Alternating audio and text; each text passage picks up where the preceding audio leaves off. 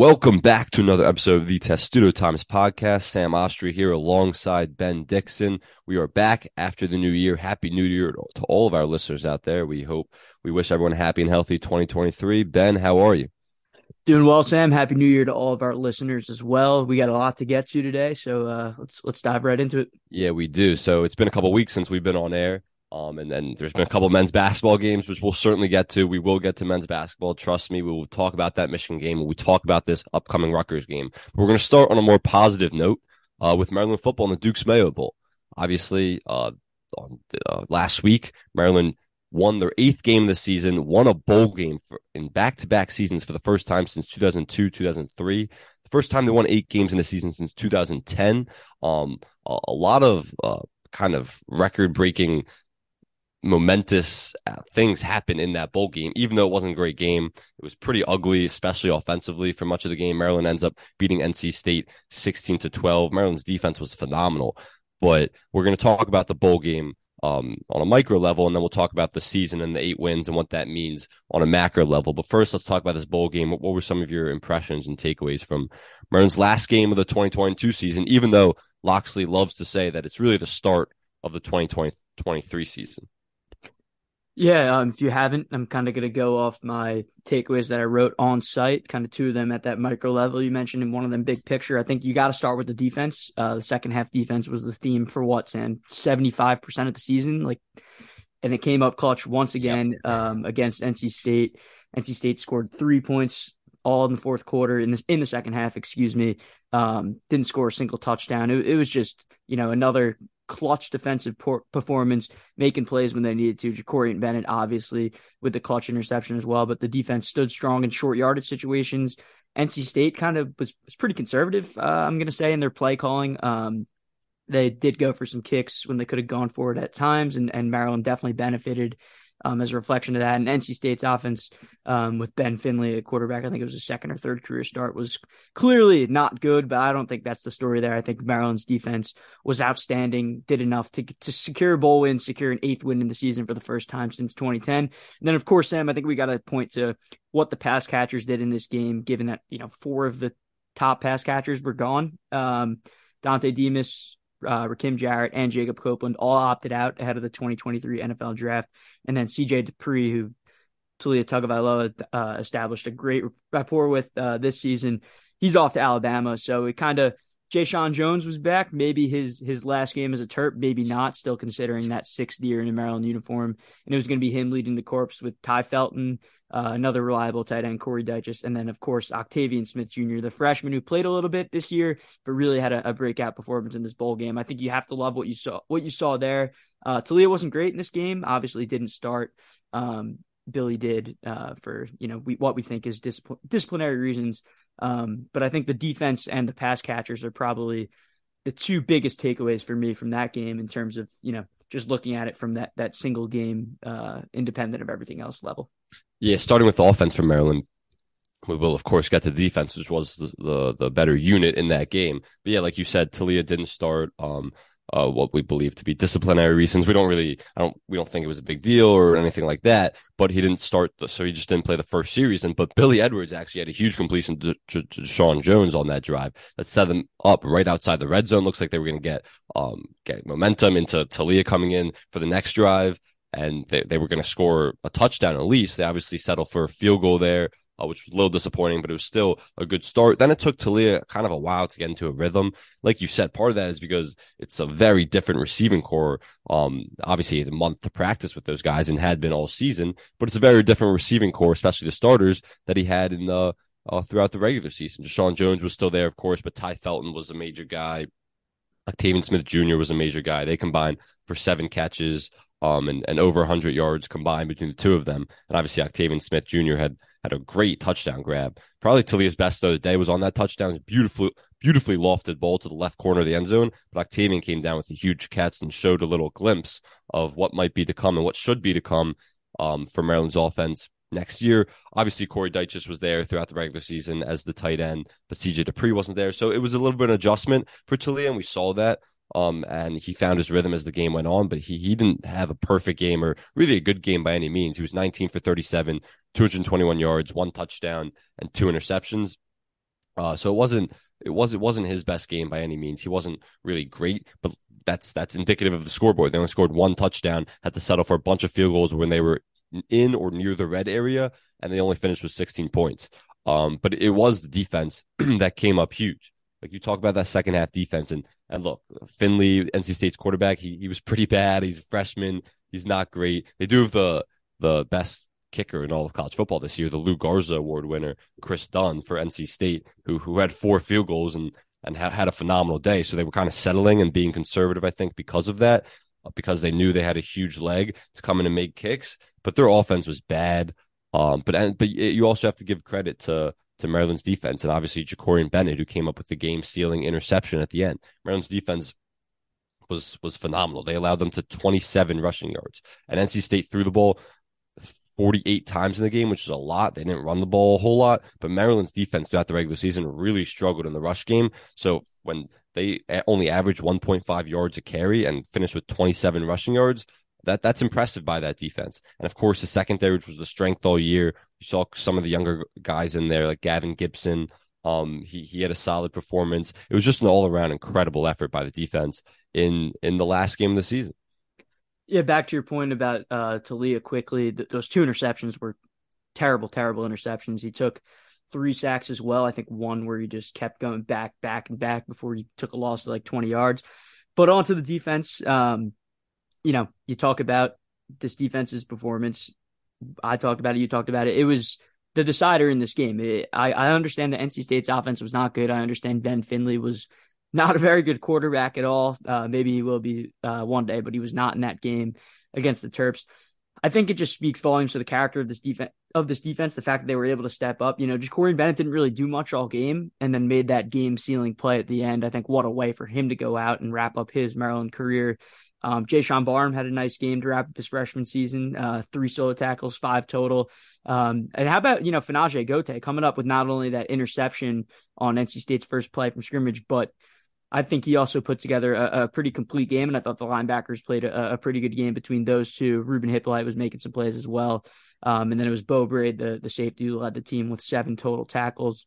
Um, and I, I think one thing that Locksley brought up post game, which kind of stood out to me, Um, you know, all these schools talking about, oh, if, if you enter the transfer portal, you can't play in, in, in the bowl game, which I think is true on some levels. Like, obviously, C J. Dupree was not going to play in this bowl game after he transferred. I think the same can be said for, you know, Ahmad McCullough, even though that probably wasn't as, as much of a bad blood departure there, uh, just given the fact that they're going to be moving on to greener pastures. But for a guy like, you know, Austin Fontaine, who's already signed with Charlotte, to come in and make plays and contribute, I, I think it just speaks volumes to how this team and how this program has developed over the past four years since Locksley arrived, and kind of just the, the brotherhood, which Jakorian Bennett spoke about after the game, and just the togetherness of that unit for it to come up clutch, clutch once again, excuse me, and kind of lift that Maryland uh, Terrapin twenty twenty-two team to an eighth win. I think it was pretty impressive. Yeah, and, and you know, you can talk a lot about Maryland football's program limitations and, and Locksley's in-game coaching, and that's what a lot of the critics talk about.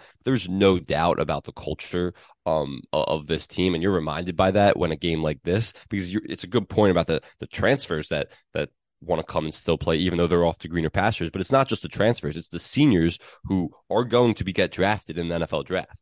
Like, you talk about Jakorian Bennett, who had the game-sealing interception to wrap up his Maryland career. He's going to the N F L draft. There's a very good chance he gets drafted. Spencer Anderson, Jalen Duncan, obviously the receivers for forego the draft and, and or forego the bowl game and, and and just start preparing for the draft. But that's what almost everyone does who are pretty sure they're going to get drafted. But when you see a guy like Jalen Duncan, Spencer Anderson, Jakorian Bennett come back and play the last game when there's really not a lot of benefit from the outside, like, it's kind of a meaningless bowl game um, from everyone from the outside, but to them and the inside, it, it means the world to them because of that's and that's a credit to the culture that Locksley's created and how these guys want to play for each other and play for him.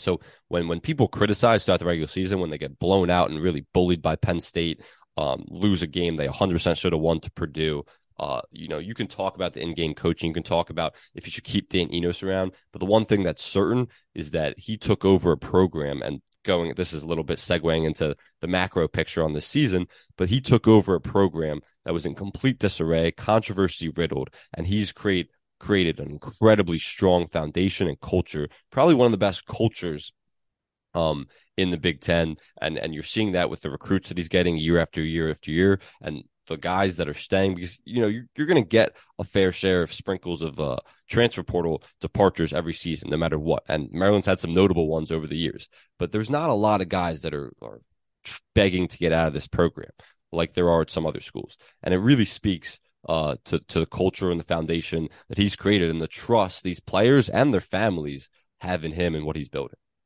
Absolutely. I think you got to give him a lot of credit. And I wrote about it, and I think this is the sentiment um, for a lot of the fan base is, like you said, Sam, the program was in disarray when he took over, and it's not anymore. The expectation is that it's going to be bowl eligible every year. It's now a one-game improvement from last season, back-to-back bowl wins for the first time in twenty years, and eight wins for the first time since two thousand ten. That's an accomplishment that, that should be celebrated. I know from a big-picture college football standpoint, when you're comparing it to some S E C programs or other programs in the Big Ten, it's not that big of a deal, but for Maryland, it is. And I think for Locksley, he realizes that. I mean, I think that presser after the N C State game, just a, a side note here, Sam, I think you'd agree with this. That was probably the best presser we've we've seen from him. Yeah, I don't in, think we've ever seen him that excited ever. In your two years. And, and, and a little emotional too. Emotional. It, it just speaks volumes to what he's kind of built with that program. But of course, you talk about the the moral victories against Michigan and Ohio State, two Big Ten contenders, Big Ten champions, college football playoff teams, pushing them to the brink. Sure, that's a moral victory. Um, you got to turn those into wins in the future. But I think those that's something to celebrate this year. But I think the loss to Wisconsin, the loss to Penn State, and the loss to Purdue are going to be the three things that a lot of people remember from this season. Probably not overwhelming, because it did end on a really high note, and the program is heading into uh, the right direction, as you see with the transfer class and how the signing day has shaped up, and, and maybe they're getting a five-star Nick Harbor in the in the month to come. But I think taking that next step now, Locksley has openly talked about it in these past three weeks. I think the first time he mentioned it was on early National Signing Day, and he mentioned it post-game as well. They got to start competing for Big Ten champions championships, excuse me, and people may laugh at them, whether it's fans of Terps, fans of other teams, the media. Um, who knows if it's possible? But I think the fact that he's even gotten to the point where the next step has gone from, you know, three wins to back-to-back bowl wins for the first time in twenty years, and you could start thinking beyond that, and you can start getting talent into your program and building in the trenches and building at skill positions where you can maybe compete with some of these other teams. I think the fact we're even having this discussion and yeah, the fact that this thought exists is a big deal. Yeah, it's the old adage. Excuse me, it's the old adage. You know, it's it's you know wh- when you look at um you know, when you have a little bit of success. Yeah, the, excuse me, that's what I was trying to say. It's the old adage. When you have, I had to think about it for a second. This phrase, when you have a little bit of success, you want even more success. But sometimes it's important to look back on where you came, where you came from, and how far you've come to get even a little bit of success. And that applies to Maryland more than any other program, I think, because this is a team that was in the absolute gutter of the Big Ten. Embarrassment, laughingstock, a joke, like I said, controversy-riddled program just three years ago in Locksley's first season in two thousand nineteen. And yes, they're not competing for Big Ten champions right now, championships right now. I don't think they're particularly close yet, I but agree. they're they're in the middle of the pack. They are a relevant football program in the Big Ten and on the national stage, and they're solely in the middle of the pack. You know, they're in that tier two of the Big Ten, and really the Big Ten East, but we're going to get away with divisions pretty soon. So really of the Big Ten in that, in that tier two, maybe tier three range, but that's the middle of the pack of a Big Ten, when just three years ago, they were a three win team. That's a five win improvement in, in three years. Now that is no small feat. So yeah, fans, when they get a little bit of success, they want to compete for the Big Ten championship. They want to knock off the Penn States um, and, and get that upset over Michigan or, or, or Ohio State. But also appreciate when you're looking back on these last three years and this season in particular, how far this program's come, and, and to get that eventual success to actually compete for a Big Ten championship, you need to have a little bit of success. And that's what they're having right now with their first eight win season in twelve years. No doubt. And they say, you know, Rome wasn't built in a day, and who knows if this is a program that can build Rome uh, per se, but the fact that it, the program is building, like me and you both said, it, is a big deal. And the fact they can even think about the level beyond, which I don't think they're they're at yet. I don't I don't think they're that close. Um, but I think the fact that they they can be an eight win team maybe in the Big Ten is, I think Maryland fans will be happy with that year in and year out. Yeah, I mean, Locksley joked, like, like I think Ray Charles could see, like, how far we've come in, in four years, in his four years here. And it's, it's, it's, it was funny, but it's, it's pretty true. Like, like literally anybody uh, could see the obvious strides um, that have been made. But let's just talk about this season uh, as a whole. You know, what, like you talked a little bit about that Purdue game, those Penn State games. What are your memories going to be? Because when you look back on this season, this was a talented team, and that speaks to the recruiting and the job that Locksley's done bringing guys in. But I also think this team was even more talented than eight wins. And when you look back on this season, they were really close to upsetting two of the best teams in the country, Michigan, Ohio State. You can't fault them for coming close against programs and teams that are just well above, head and shoulders above them at this point. The Purdue game I'll never get over because it was such a winnable game. I thought Maryland was the better team, even though Purdue is obviously good, even though he just got smacked by L S U the other day with Drew Brees coaching. But uh, I, Maryland was the better team. Three turnovers their defense forced in the first half that they converted zero points on offensively. I'll never get over that. Um, and then obviously they have a, they get an extra point block. They still have a chance to win it late in two with the two point conversion penalty flag. Don't get it the second time. They lose that Purdue game, and then just going the month of November where you're like, it's so obvious that the, where this program needs to make the biggest jump next is on in the trenches and on the offensive and defensive line, where they got embarrassed in the rain by Wisconsin and then absolutely bullied every sense of the word by Penn State on the road. So what are you kind of like your memories, takeaways um, from this season? Yeah, I mean, I wrote blowout losses to Wisconsin and Penn State, and a home loss to Purdue should be deemed unacceptable, which I think remains true. I think that Purdue game that you just talked about, don't need to to dive into it completely and, and bring back the uh, the horrors that Terps fans might ex- have experienced from that loss. But losses like that and losses where you're completely blown out and it's clear that you're on another level than the teams of Penn State and Wisconsin can't happen in the future. I think from a negative standpoint, that's what you take away. I'm going to go the positive route here. I think we talked about the second half defense and the adjustments made at halftime. I think Brian Williams deserves a ton of credit for what yeah. he was able to do this year, because look, Maryland's defensive line really like wasn't that good this year. Like Ami Finam, Musai, they struggled to put pressure on the quarterback all season. Right. Like, like those, those guys that I just mentioned were like cornerstones of the defensive line, but it wasn't like, right, they couldn't get to the quarterback, like you mentioned. There were times where they, they couldn't stop a nosebleed in the run game. Um, but, you know, they, they found some gems. I think their starting safety duo of, of Bo Braid and, and uh, Dante Trader Junior is going to be one next year that's going to be one to be reckoned with in the Big Ten if they weren't this year already. Um, Jaishawn Barham should be coming back for his sophomore year. I mean, freshman All-American, talk about him. Um, and then I think Fa'Najae Gotay is one more year of eligibility if he decides to use it. Uh, Ruben Hippolyte should be back as well. Tar Heap still. And then they're bringing in um, some transfers with uh, Jaquan Shepherd and, and Avante Williams adding to that secondary. So this is a defense that'll get more talented next year. You bring in a bunch of four-star pass rushers as well. And I think Brian Williams is the right guy for it. It's crazy to even think about that before the season. Um, I know it was an underlying storyline during, you know, basketball season last year when Maryland, quote unquote, hired Kevin Steele from my, or to be the defensive coordinator, and he had his own office for a week, and it was never put pen to paper, and he left for Miami. So Brian Williams wasn't even going to get that opportunity to be the lone defensive coordinator after calling the last two games of uh, the twenty twenty-one season, but he did, and I think he completely capitalized. I think Maryland's going to need to do what it takes to keep him on the Maryland sideline, because his name is definitely becoming a hot commodity in the coaching industry, and specifically as a defensive coordinator.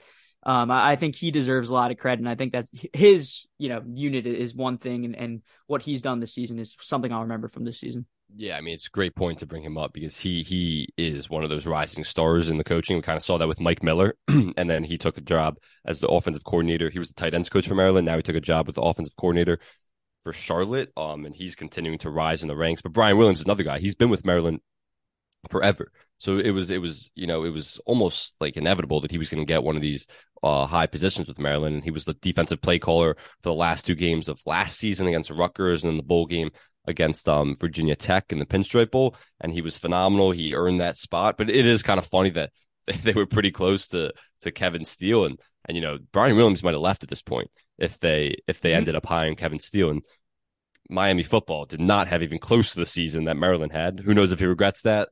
Even if they lose every game in Miami, I'd still probably rather live in Miami than Maryland. But who who knows what Kevin Steele is thinking? But it is funny just to think about that, that he re- was this close to becoming the defensive coordinator for Maryland and would be for this season and probably for, for the next couple of years, because it wouldn't have just been a one year, one year gig. And Brian Williams probably would have left at that point, but he had a prove it year as the defensive coordinator, and he proved that he is, he is a rising star, and, and he got, got those guys ready to play. And that was, I mean, that was supposed to be the weakest part of this team, the defense, but they ended up being in a lot of games, keeping them in them, in them, and even having them, even the defense, especially the second half defense and the adjustments they made is, is what led them to a lot of those wins earlier on in the season. And Jaishawn Barham, obviously, um, is the star of that defense. He will be for years to come. Uh, we'd be remiss not to mention him. And it's notable that, you know, he was such a highly ranked recruit, and it's that he's, he's sticking around on that defense. We've seen highly ranked recruits come to Maryland and then leave after their freshman seasons. It appears as of now, I think we would have heard by now if he was leaving, it appears he's sticking around for Maryland. He's going to be a cornerstone for that defense for years. Without a doubt. Um, what an impressive freshman year. He had a freshman All-American and, of course, a, a cornerstone piece of that defense at, at a very important position, like you mentioned.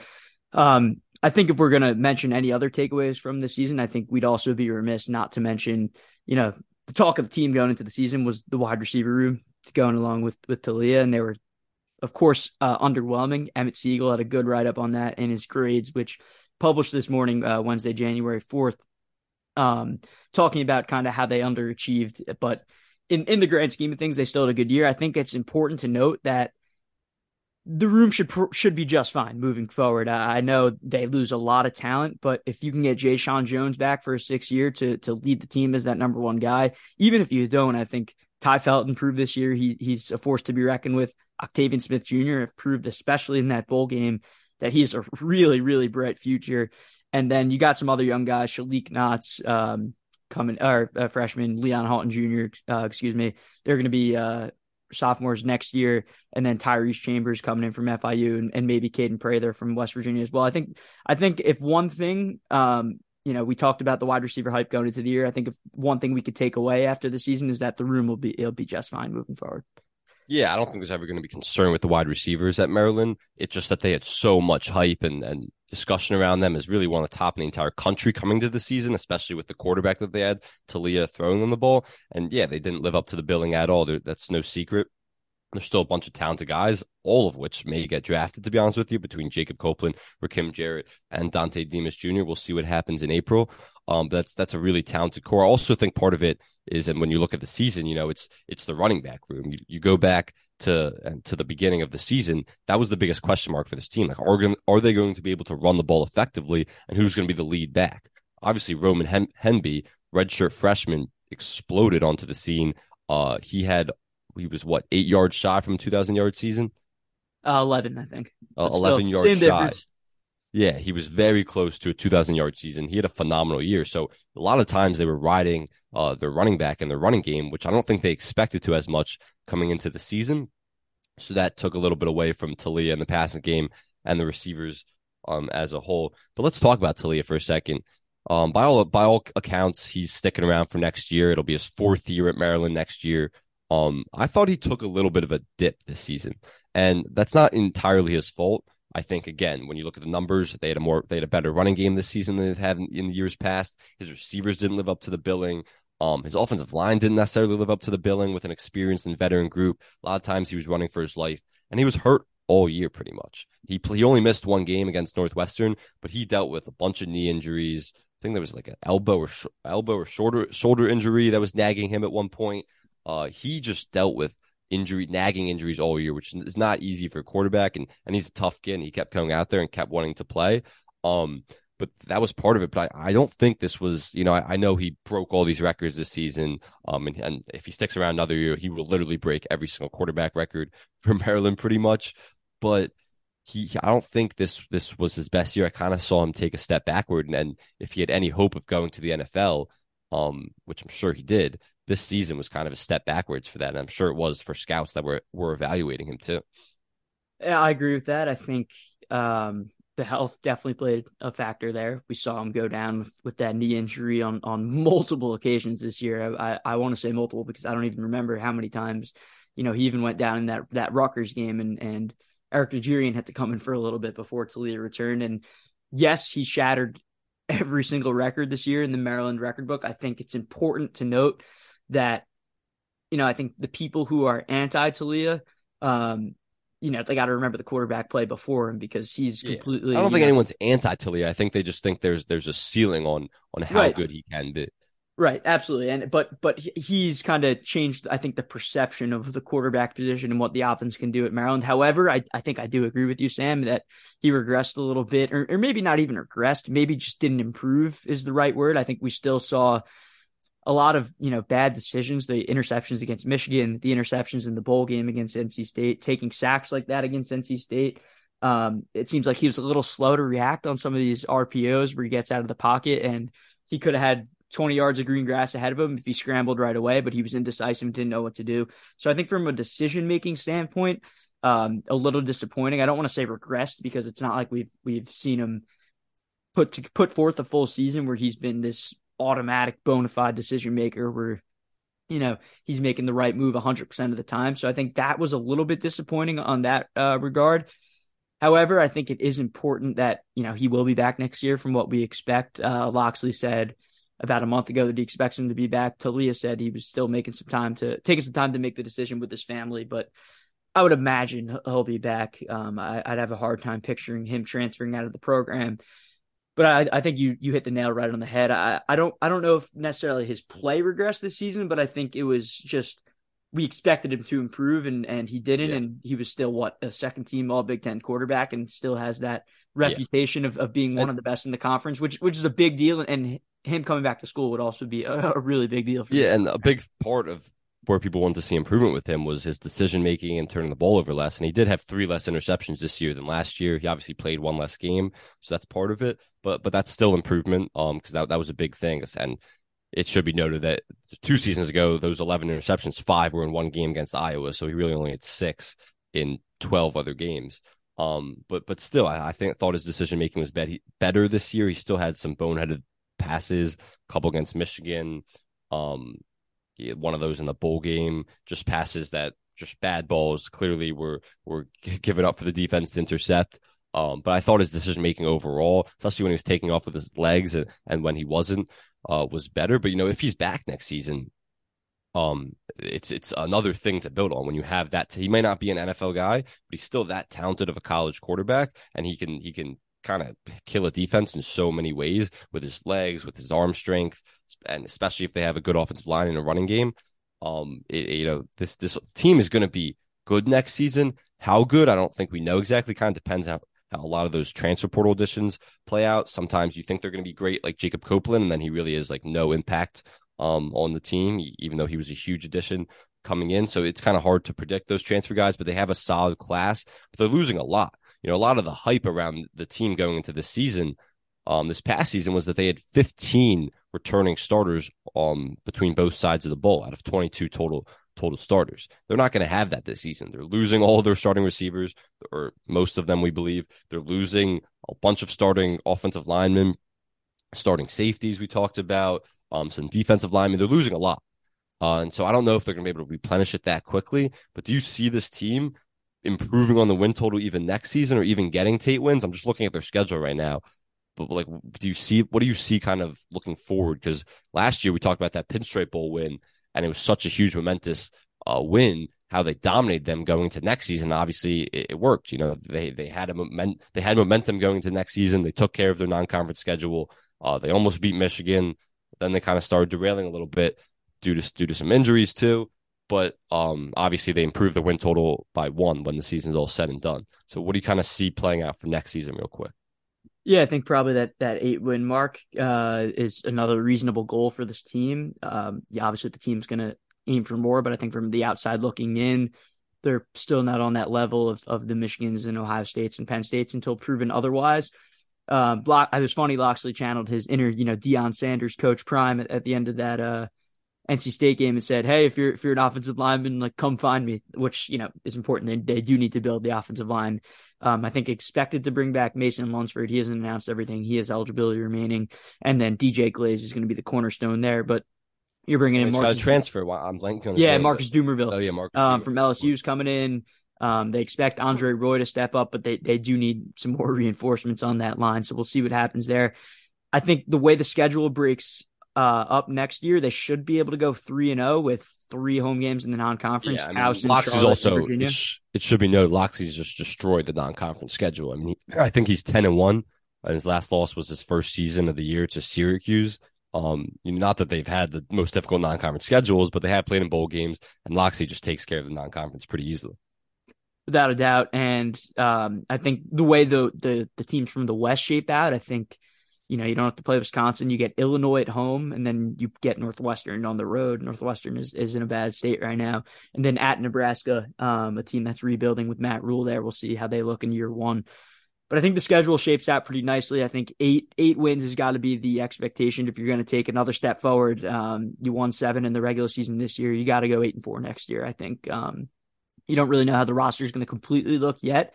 Could be getting some game changers with O-line guys or maybe more freshmen if, if Nick Harbor decides to come to Maryland.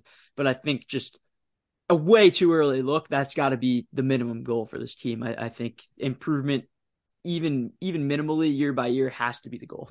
Yeah, and then remember the eight wins comes with the bowl game too. So, I mean, the bowl eligible is the absolute floor. Like, you, you have to be bowl eligible year after year um, at, at this point, because that's the standard at this point, especially when you're returning your starting quarterback and and you, you know you, you recruit the talent in the transfer portal that you do. Just looking at the schedule, yeah, I expect them to take out, take care of non-conference schedule.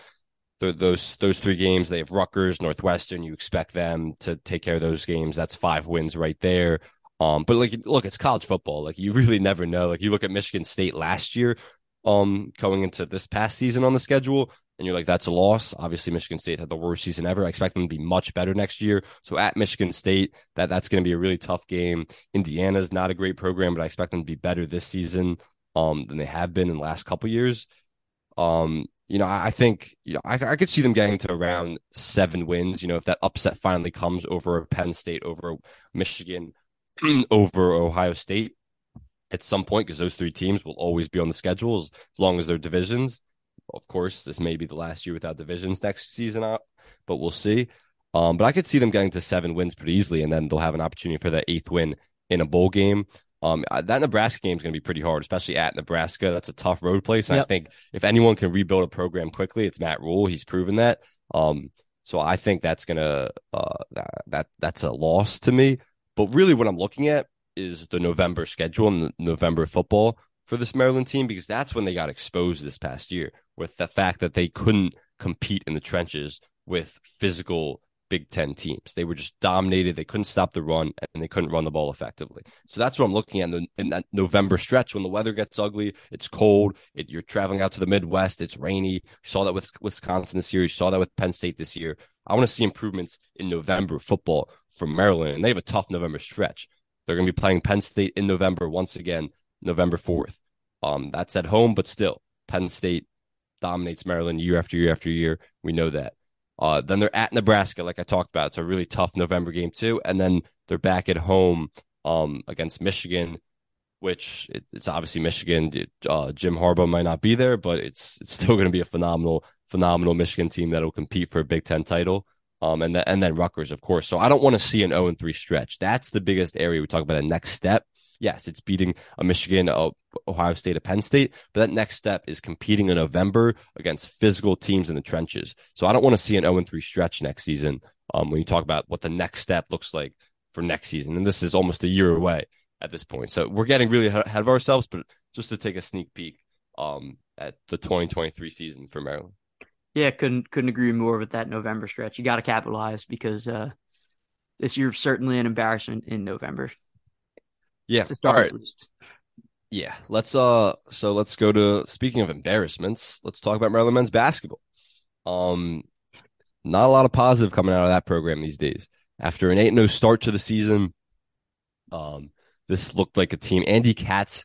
And Andy Katz is phenomenal. Thank you for retweeting my tweet. But he had them numbered as a number two seed in the N C A A tournament. I think even Maryland fans thought that was a little bit ridiculous. Um, a lot, there was a lot of hype around this program. Obviously, I think they got as high as sixteen, right, in the A P poll.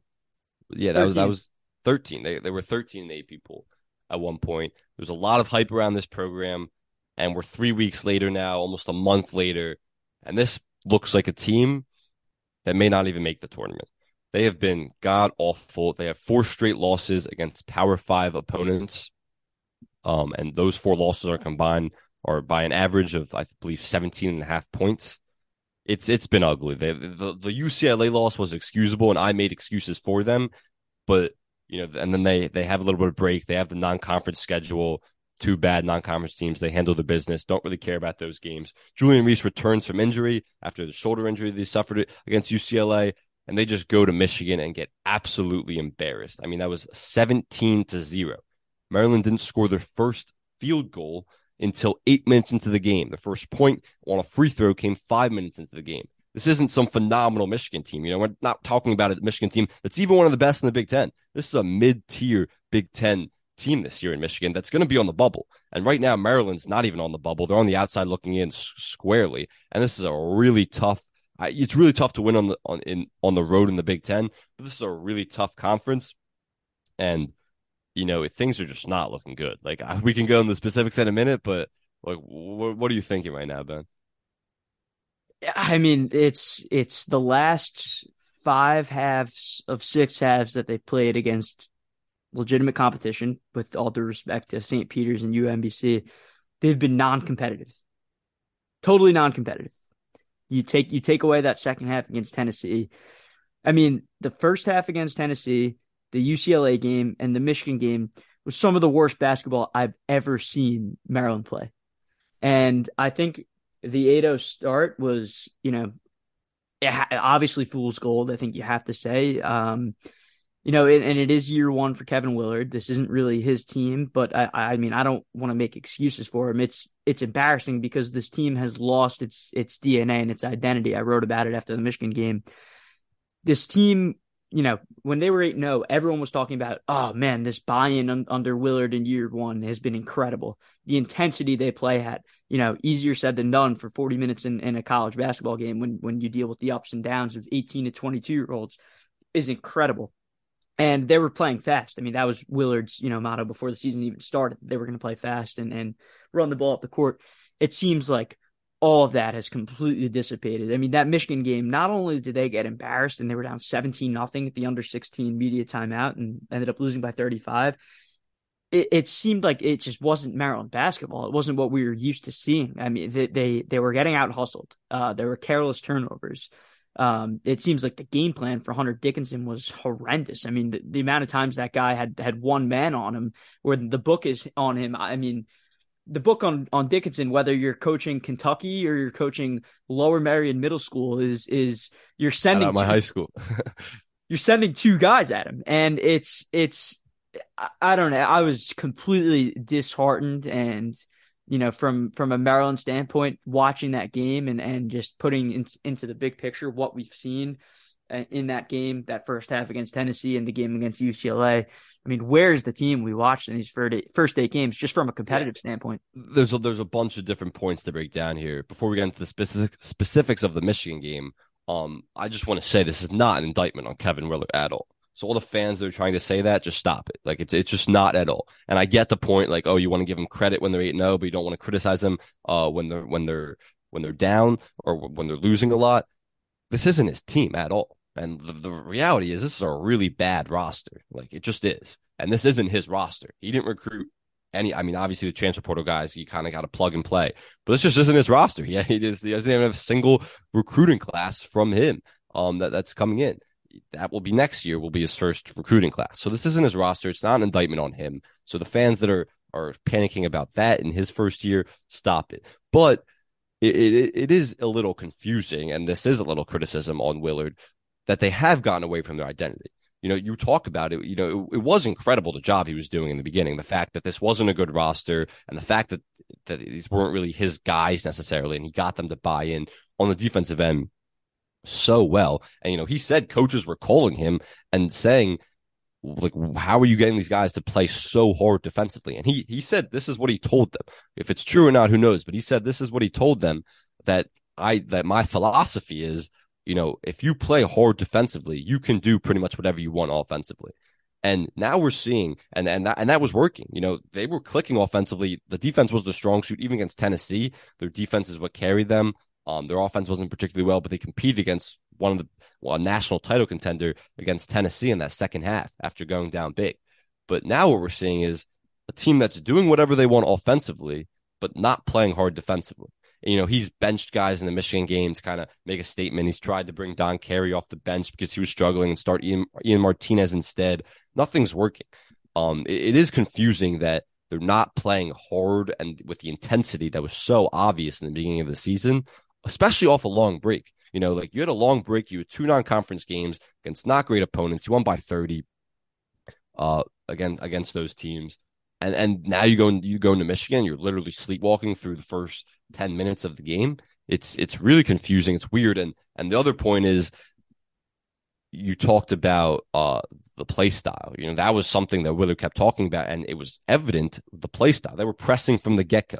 And you know, to to to to his credit, or to to a point that he likes to bring up, you can't really press at all unless you have made baskets. And when you score zero points Uh, through the first five plus minutes of the game, it's hard to it's hard to to press because you're not making any baskets. But they're they're not pressing as much as they were. They're they're not playing with the pace and and and kind of moving the ball up the floor quickly like they were earlier in the season. And that that's what what I think allow uh, allows a small team like this one to flourish. It's to get the ball out of the rim and push it and push it and push it, and yet press when you can off made baskets. But you want to push the ball at a high rate when you're a small team, and they're just not doing that at all. And, you know, they are a really small team. So when you have a guy like Hunter Dickinson, and you have a guy like Zach Edey, who you're going to play um, in the big for Rutgers, who is phenomenal, who I can't exactly pronounce his name, but he's, he's going to eat against Maryland um, tomorrow. And we'll talk about that Rutgers game in a minute. But when you have guys like that, it's, it's, it's, there's really like almost no answer. Like they're, they're not fronting the post. Should you front the post? Do you throw two guys to them? You can't really play Patrick Millian and Julian Reese at the same time because that just would be horrific offensively. Um, they both fouled out though. Like against Michigan, Julian Reese had five fouls, Patrick Millian had five fouls, Hunter Dickinson had thirty-two points, thirteen for sixteen from the field. Like he just got whatever looks he wants, and any big in the Big Ten is going to get whatever looks they want. There's so many problems with this team right now. Um, but, but yeah, like the biggest thing is it's weird that they've gone away from the play style um, that was working earlier, earlier on in the season. And the defensive intensity is just, it's just so different. Um, it's night and day from what it was a month ago. No doubt. And of course, you know, you mentioned that philosophy, and, and you can do whatever you want on de- on offense, as long as you play hard on defense. And that has kind of gone away, and the two parts of the game undoubtedly impact each other. You look at the box score from the Maryland-Michigan game. Maryland shot thirty point two percent from two, two-point range. Do you know how hard that is to do? To make only thirty percent of your two-pointers? It was, they just couldn't get any sort of offense going. It, it was, it was, a, it was a miserable performance to have to watch all forty minutes. I'm sure a lot of you who are listening probably turned the game off after halftime, or maybe after the under sixteen timeout, but uh, you know, we had to watch the, the whole forty minutes there. And it was, it was, it was tough. I mean, to have your two bigs foul out So so early in the game. Like Julian Reese, I, I understand maybe he's not one hundred percent healthy, and I think Willard mentioned that Amelian's been dealing with a little bit of an injury too. But you look, Patrick Amelian's a serviceable player. You can't really rely on him to stop Hunter Dickinson at, at six foot seven. Hunter Dickinson is six more inches on him. But Julian Reese, I, I think it, from a physicality standpoint, it's it's definitely a little concerning. And, and maybe maybe you know he's not this this true five that the staff wants him to be, but you know, they've also kind of taken away his shot, um, which is, you know, is another big wonder that we've wondered about uh, with with him. I, I think that's kind of on the uh, the back burner of, of what we got to worry about with this team right now, though, Sam. Uh, it was easier to, to talk about when they were playing well. But just d- defensively, they were just getting diced up. It, it seemed like Hunter Dickinson was just, you know, any anytime you put one guy on Hunter Dickinson, it, it's really not going to end well, especially when you're undersized. And I, I mentioned it before, I'll mention it again. And offensively, when, when you're not making buckets and you don't have a, a go-to guy that's stepping up, it's hard for that, you know, intensity to carry over for the defensive end for forty minutes straight because nothing is going your way at all. Yeah. Yeah. I mean, there's, there's like, so there's so much ugliness with this team right now. And, and, you know, when you talk about the horrible, like we could go on and on about the horrible shooting numbers from three, from two point range, even from free throws. I mean, they shot fifty-six percent from free throws um, against Michigan. You know, we could talk about those horrible numbers. But one of the things Willard said after the game was um, he said that we got to find ways to score against bigs. Um, you know, that's kind of hard to do when you're a small team and you can't pound it inside when you can't shoot the ball at all either.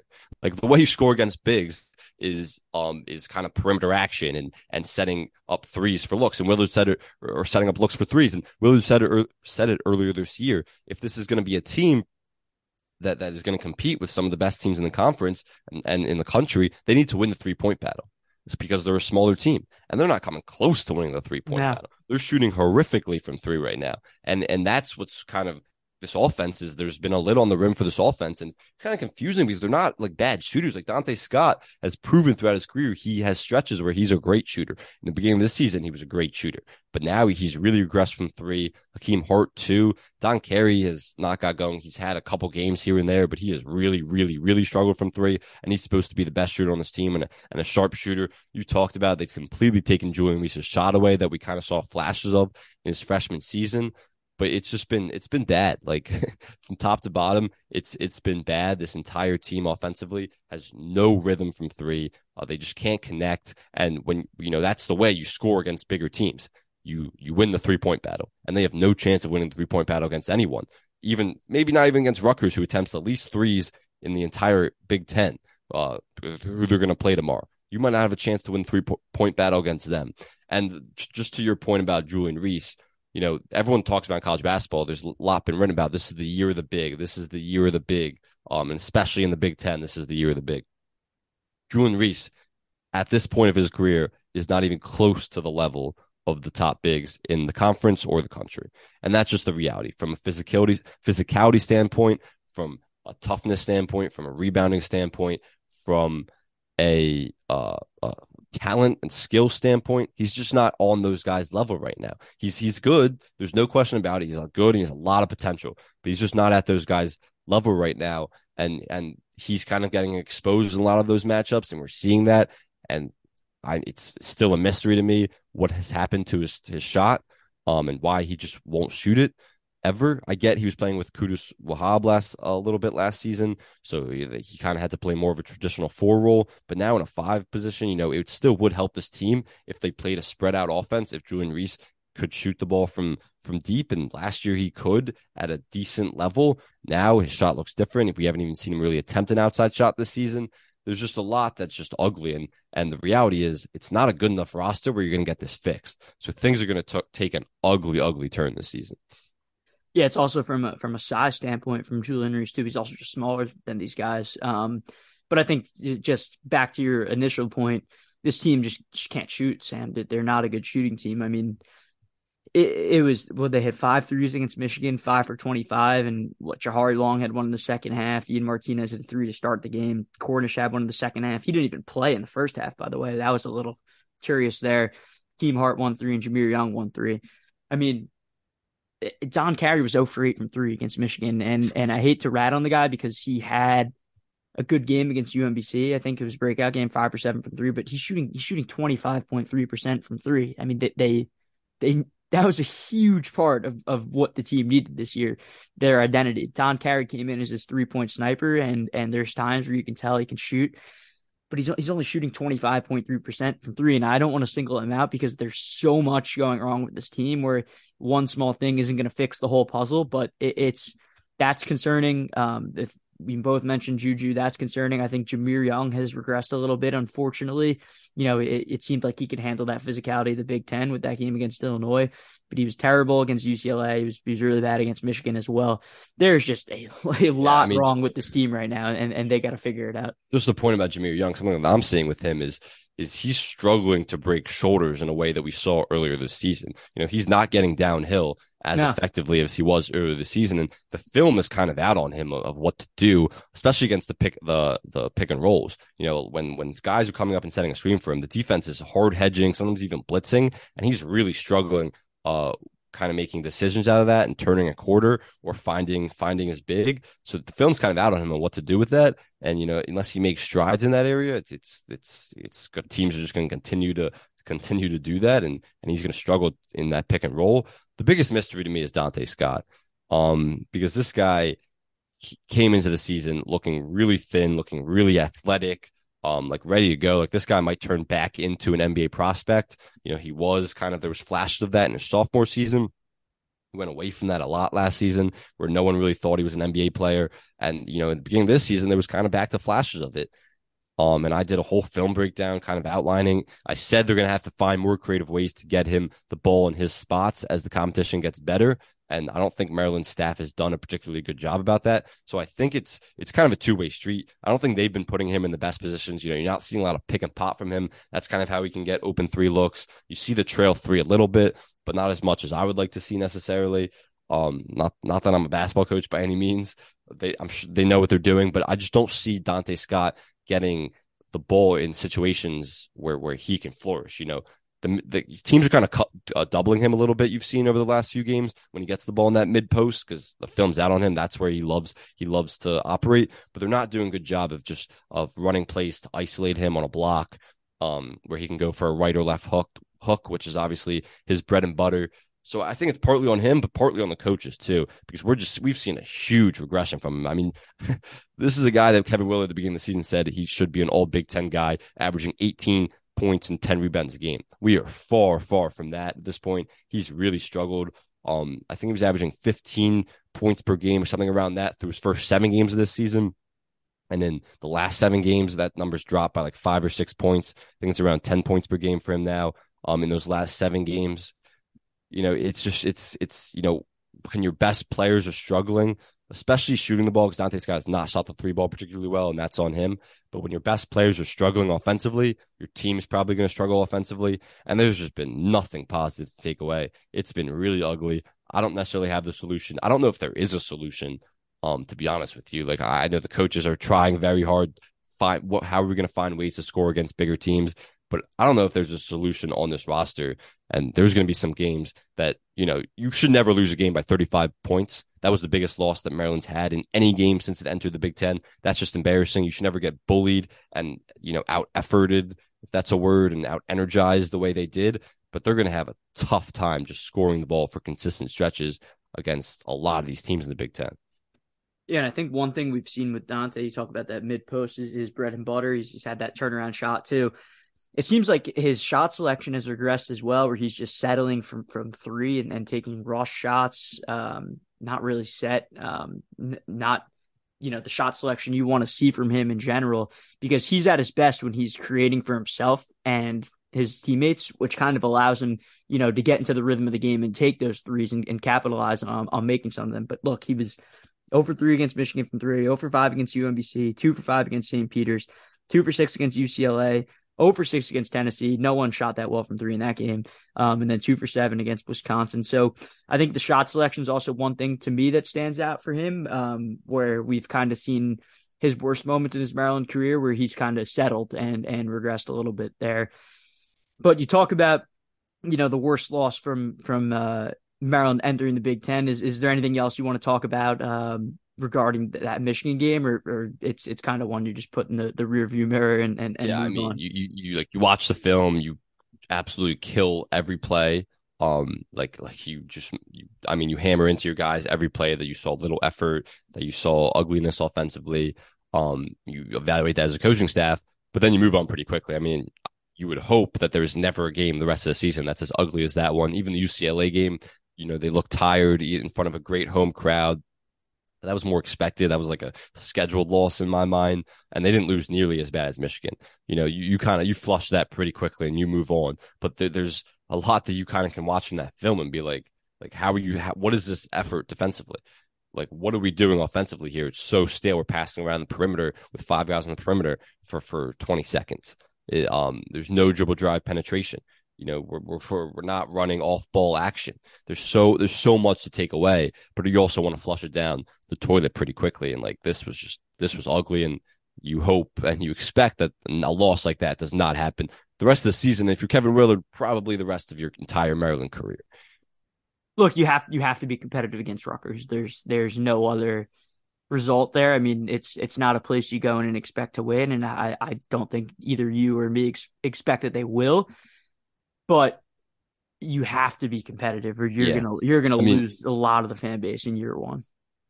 Yeah, I mean, losing the fan not, base. Not like not like permanently, but I'm saying for, for this year, given the start. Yeah, oh, yeah, yeah. Every, I think, I, I if, think if everyone's out. not out, if people aren't out right now, if you don't compete against Rutgers, it's uh, there. there's, you know, all all juice is going to be gone, and, and you're you might be definitely talking about, you know, an N I T team instead of a tournament team. Yeah, you think they'd accept an N I T bid? We'll see. We don't want to get too ahead of ourselves here. It's two weeks ago, we were saying lock for tournament. Now we're talking about if they'll accept an N I T bid. Lock and chain to college basketball. But just looking ahead um, for a second, yeah, you talk about that Rutgers game. You know, this team needs to go at least, at the very least, nine and eleven, in my mind, in the Big Ten to make the tournament. Um, one game under five hundred, obviously. And that, and I and I, I give them benefit of the doubt of, of that, because of the start they had to the season, and because of um, they're going to have the best strength of schedule, or one of the best strength of schedules of any team in the entire country, especially when you're when you're on the bubble, and that really matters. That's going to come up huge when, because I think this is going to be a bubble team all year. I don't think at any point you can solidify you will you will surely say this team will be in, or you're ever going to point going to say this team surely out. I mean, if they lose four straight here uh, with Rutgers, Ohio State, Iowa, yeah, this team is surely out of the tournament, no doubt about that. But I don't think that's going to happen. I don't think at any point you kind of say, um, uh, like this team is it, this team is, excuse me, this team is surely in or surely out. They're going to be a bubble team all year. But just looking ahead of the schedule, yes, they have Rutgers. We can do predictions for that in a second. They have Ohio State back at home, which Ohio State might be the best team in the Big Ten. They're really good. Um, Yeah, I say that over Purdue, even though I still think it's Purdue. Then they are on the road against Iowa, a bad Iowa team that's had some bad losses this season, but still on the road against Iowa. They're back home against Michigan. You expect them to clean that up. Then they have Purdue and Wisconsin to get it home. Just looking at the stretch, you know, let's, all right, let's do predictions for Rutgers first, then we can look at the stretch. Because I'm just like, yeah, I mean, this is a really tough stretch. Yeah, but but the thing is, when you look at the entire, in the Big Ten. yeah, when you look at the entire Big Ten schedule, there's no gimme night in or night out. Maybe Minnesota will be that, but Minnesota. But they just competed with, with yeah, Wisconsin last night. They exactly. had a chance to tie like, the game. There was no gimme. Like, you look at the Big Ten every night. There's no bad teams. Nebraska's good this season. Penn State is a tournament team this season. You know, there's no bad teams in the Big Ten.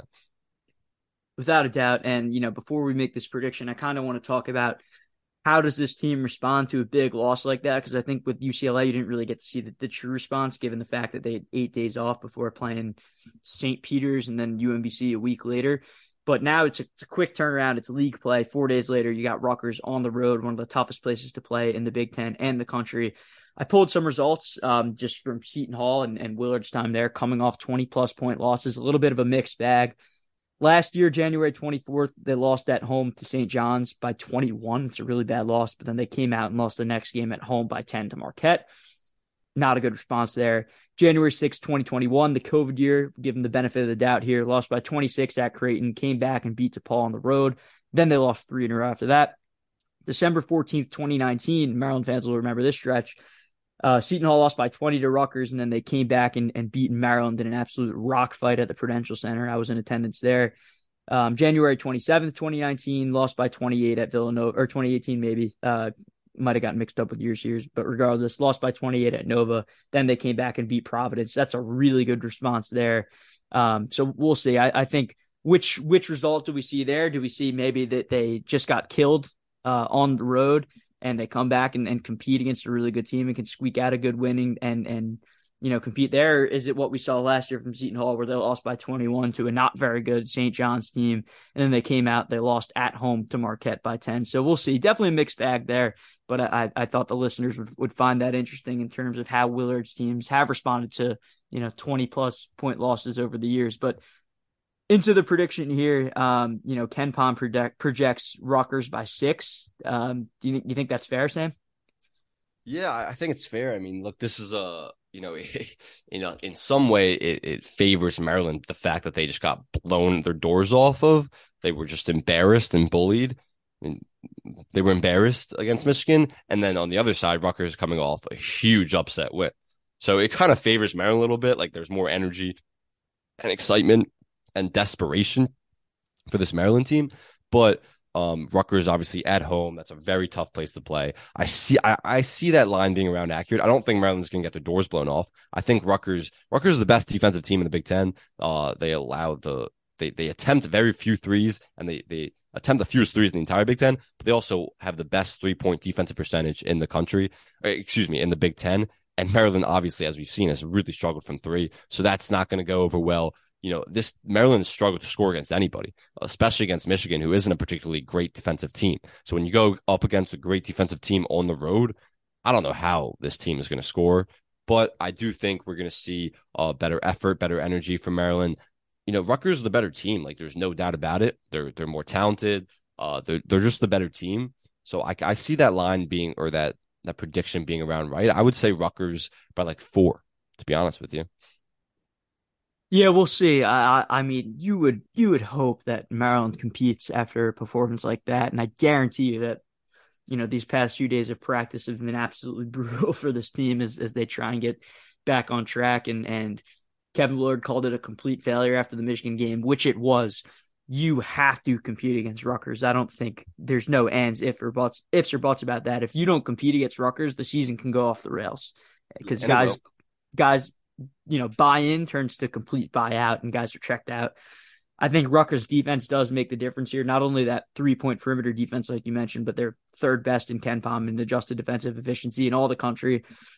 I think this Rutgers play style might suit Maryland a little more. I think the key here, while, you know, it might sound simpler than than than not, Maryland's got to make some buckets early. They can't afford these bad starts because, like you said, Sam, and like Willard said, and like every basketball coach will tell you anywhere, you got to make buckets to press. And I think Maryland is going to need to speed this game up and get it to where their identity was back when they were eight and oh, because we just haven't seen any of that remotely yeah. in a month plus.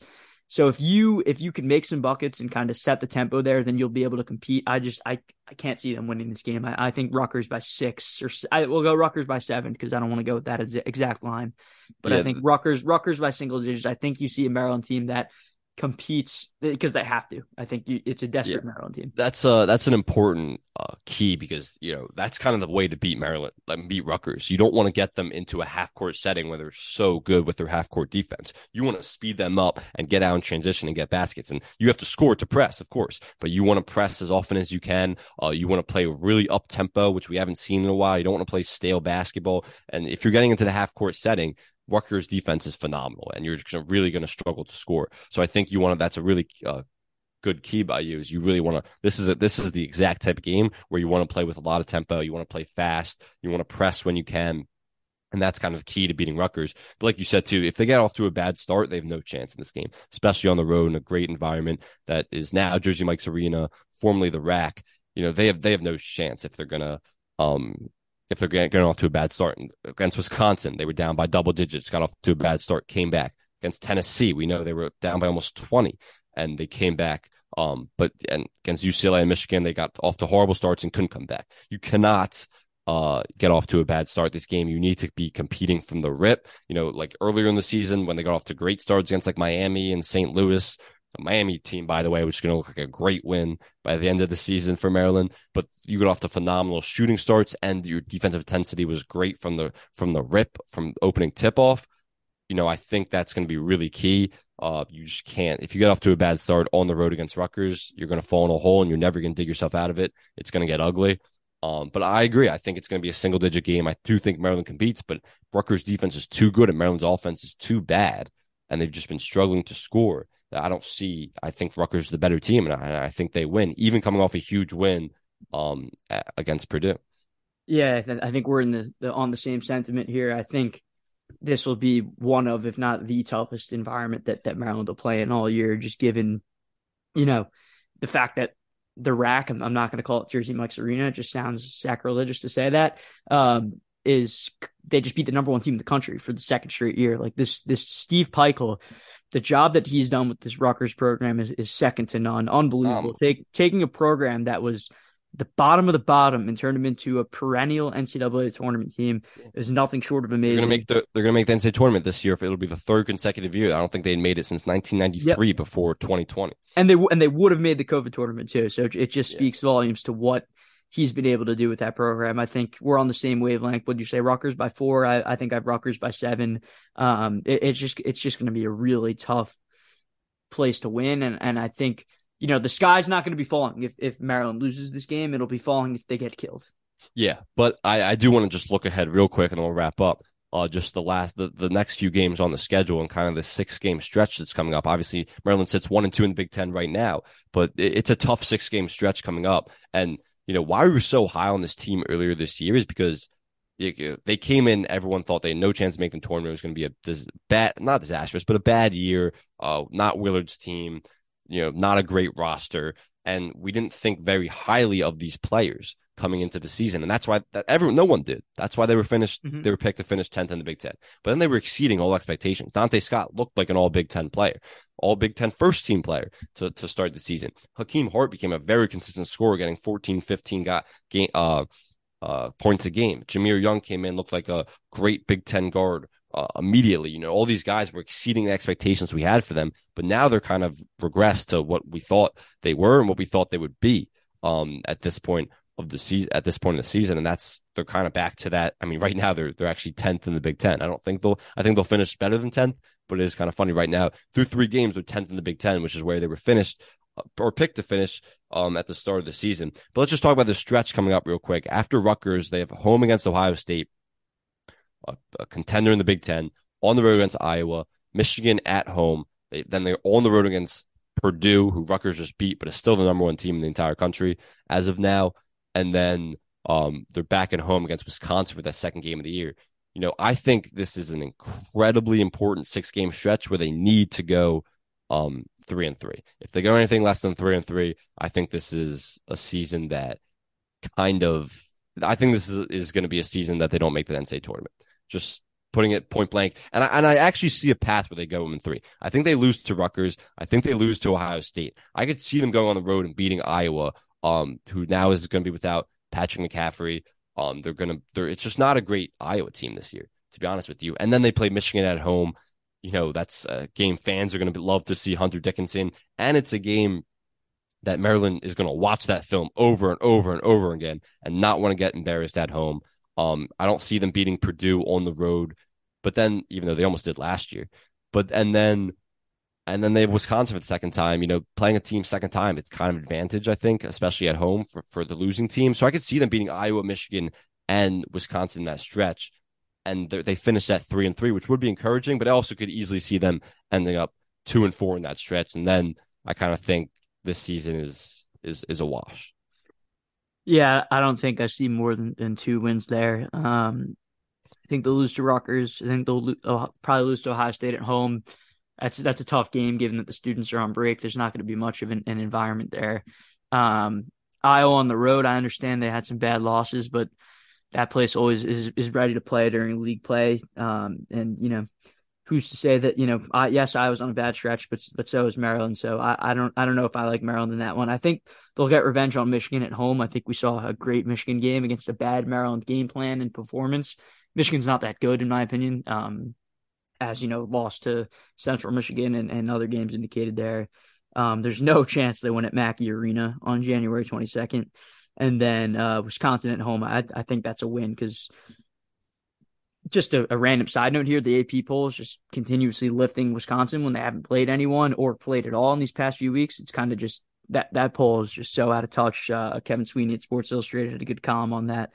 Um, I don't think Wisconsin's the number fourteen team in the country. There's a very big differential between their A P poll ranking and, and forty-nine in Kenpom right now, but yeah, but but I um well that is a good point just because also Miami's ranking, you saw Maryland just destroy Miami, yeah. Looked like the way more talented team, and Miami's obviously a top fifteen team right now. But I do think Wisconsin is a contender in the Big Ten. I will say that. Yeah, we'll see. I, I think that's that's a game you got to win at home or, or there's problems though. I would if if if you're going to be a tournament team. Um, but yeah, I, I'm gonna go um. Two and four in that stretch. Um, I, I just think. Don't... Do you agree that if you think that if they go anything other than three and three this season, I, I think it's a very difficult path to make the tournament? Uh, yes, I, I, I would I would say so because you got to finish nine and eleven in the Big Ten, in my opinion. And I think you you count some wins with Minnesota and Northwestern at home, you hope. At Nebraska is no longer an, an easy win. Um, at Minnesota, also on the road, it's never easy. Um, but you get Nebraska at home as well. I think it helps that they're playing, you know, Nebraska and Minnesota both twice. Um, Penn State to end the season on the road is a really tough game. I I just I really don't know. I'm, I I need to see more of this team and, and how they respond before I make any uh, grand predictions of of their tournament prospects. But uh, if they go two and four in the stretch, they're they're definitely going to be digging themselves in a hole because they would be three and six in the Big Ten. Yeah, I mean, look, we'll learn a lot uh, the rest of this week against Rutgers and Ohio State, not necessarily based on the win- wins or losses, but just in terms of how they respond and how they compete against two teams that are better than them and they'll be underdogs against. But we'll learn a lot about this team. And then after this Sunday against Ohio State, they'll have a week off before they travel to Iowa. Um, so, so we'll see. I mean, right now, it's very ugly in College Park. Um, after very after expectations were completely reset after an eight and oh start, could this team be a contender in the Big Ten? Could they be a top seed in the tournament? That is all flipped upside its head. Um, and, and things things are not going right right now. But that's that's college basketball season. There's ups, there's downs. We'll see if, if we'll get more ups than downs moving forward. But uh, we'll see how it all plays out. Yes, we will. It is a long season, and the perception changes every week. So, yep. All right. Uh, well, that, that's all. We talked a lot of bowl game, a lot of Maryland basketball, and we appreciate everyone listening. We'll be back next week uh, breaking down the, the Rutgers game and the Ohio State game. We'll have a better picture of this Maryland men's basketball team. Talk a little bit uh, Maryland women's basketball, who's now ranked thirteenth in the country. Um, and yeah, so we'll talk to you next week. Thanks for listening, everyone.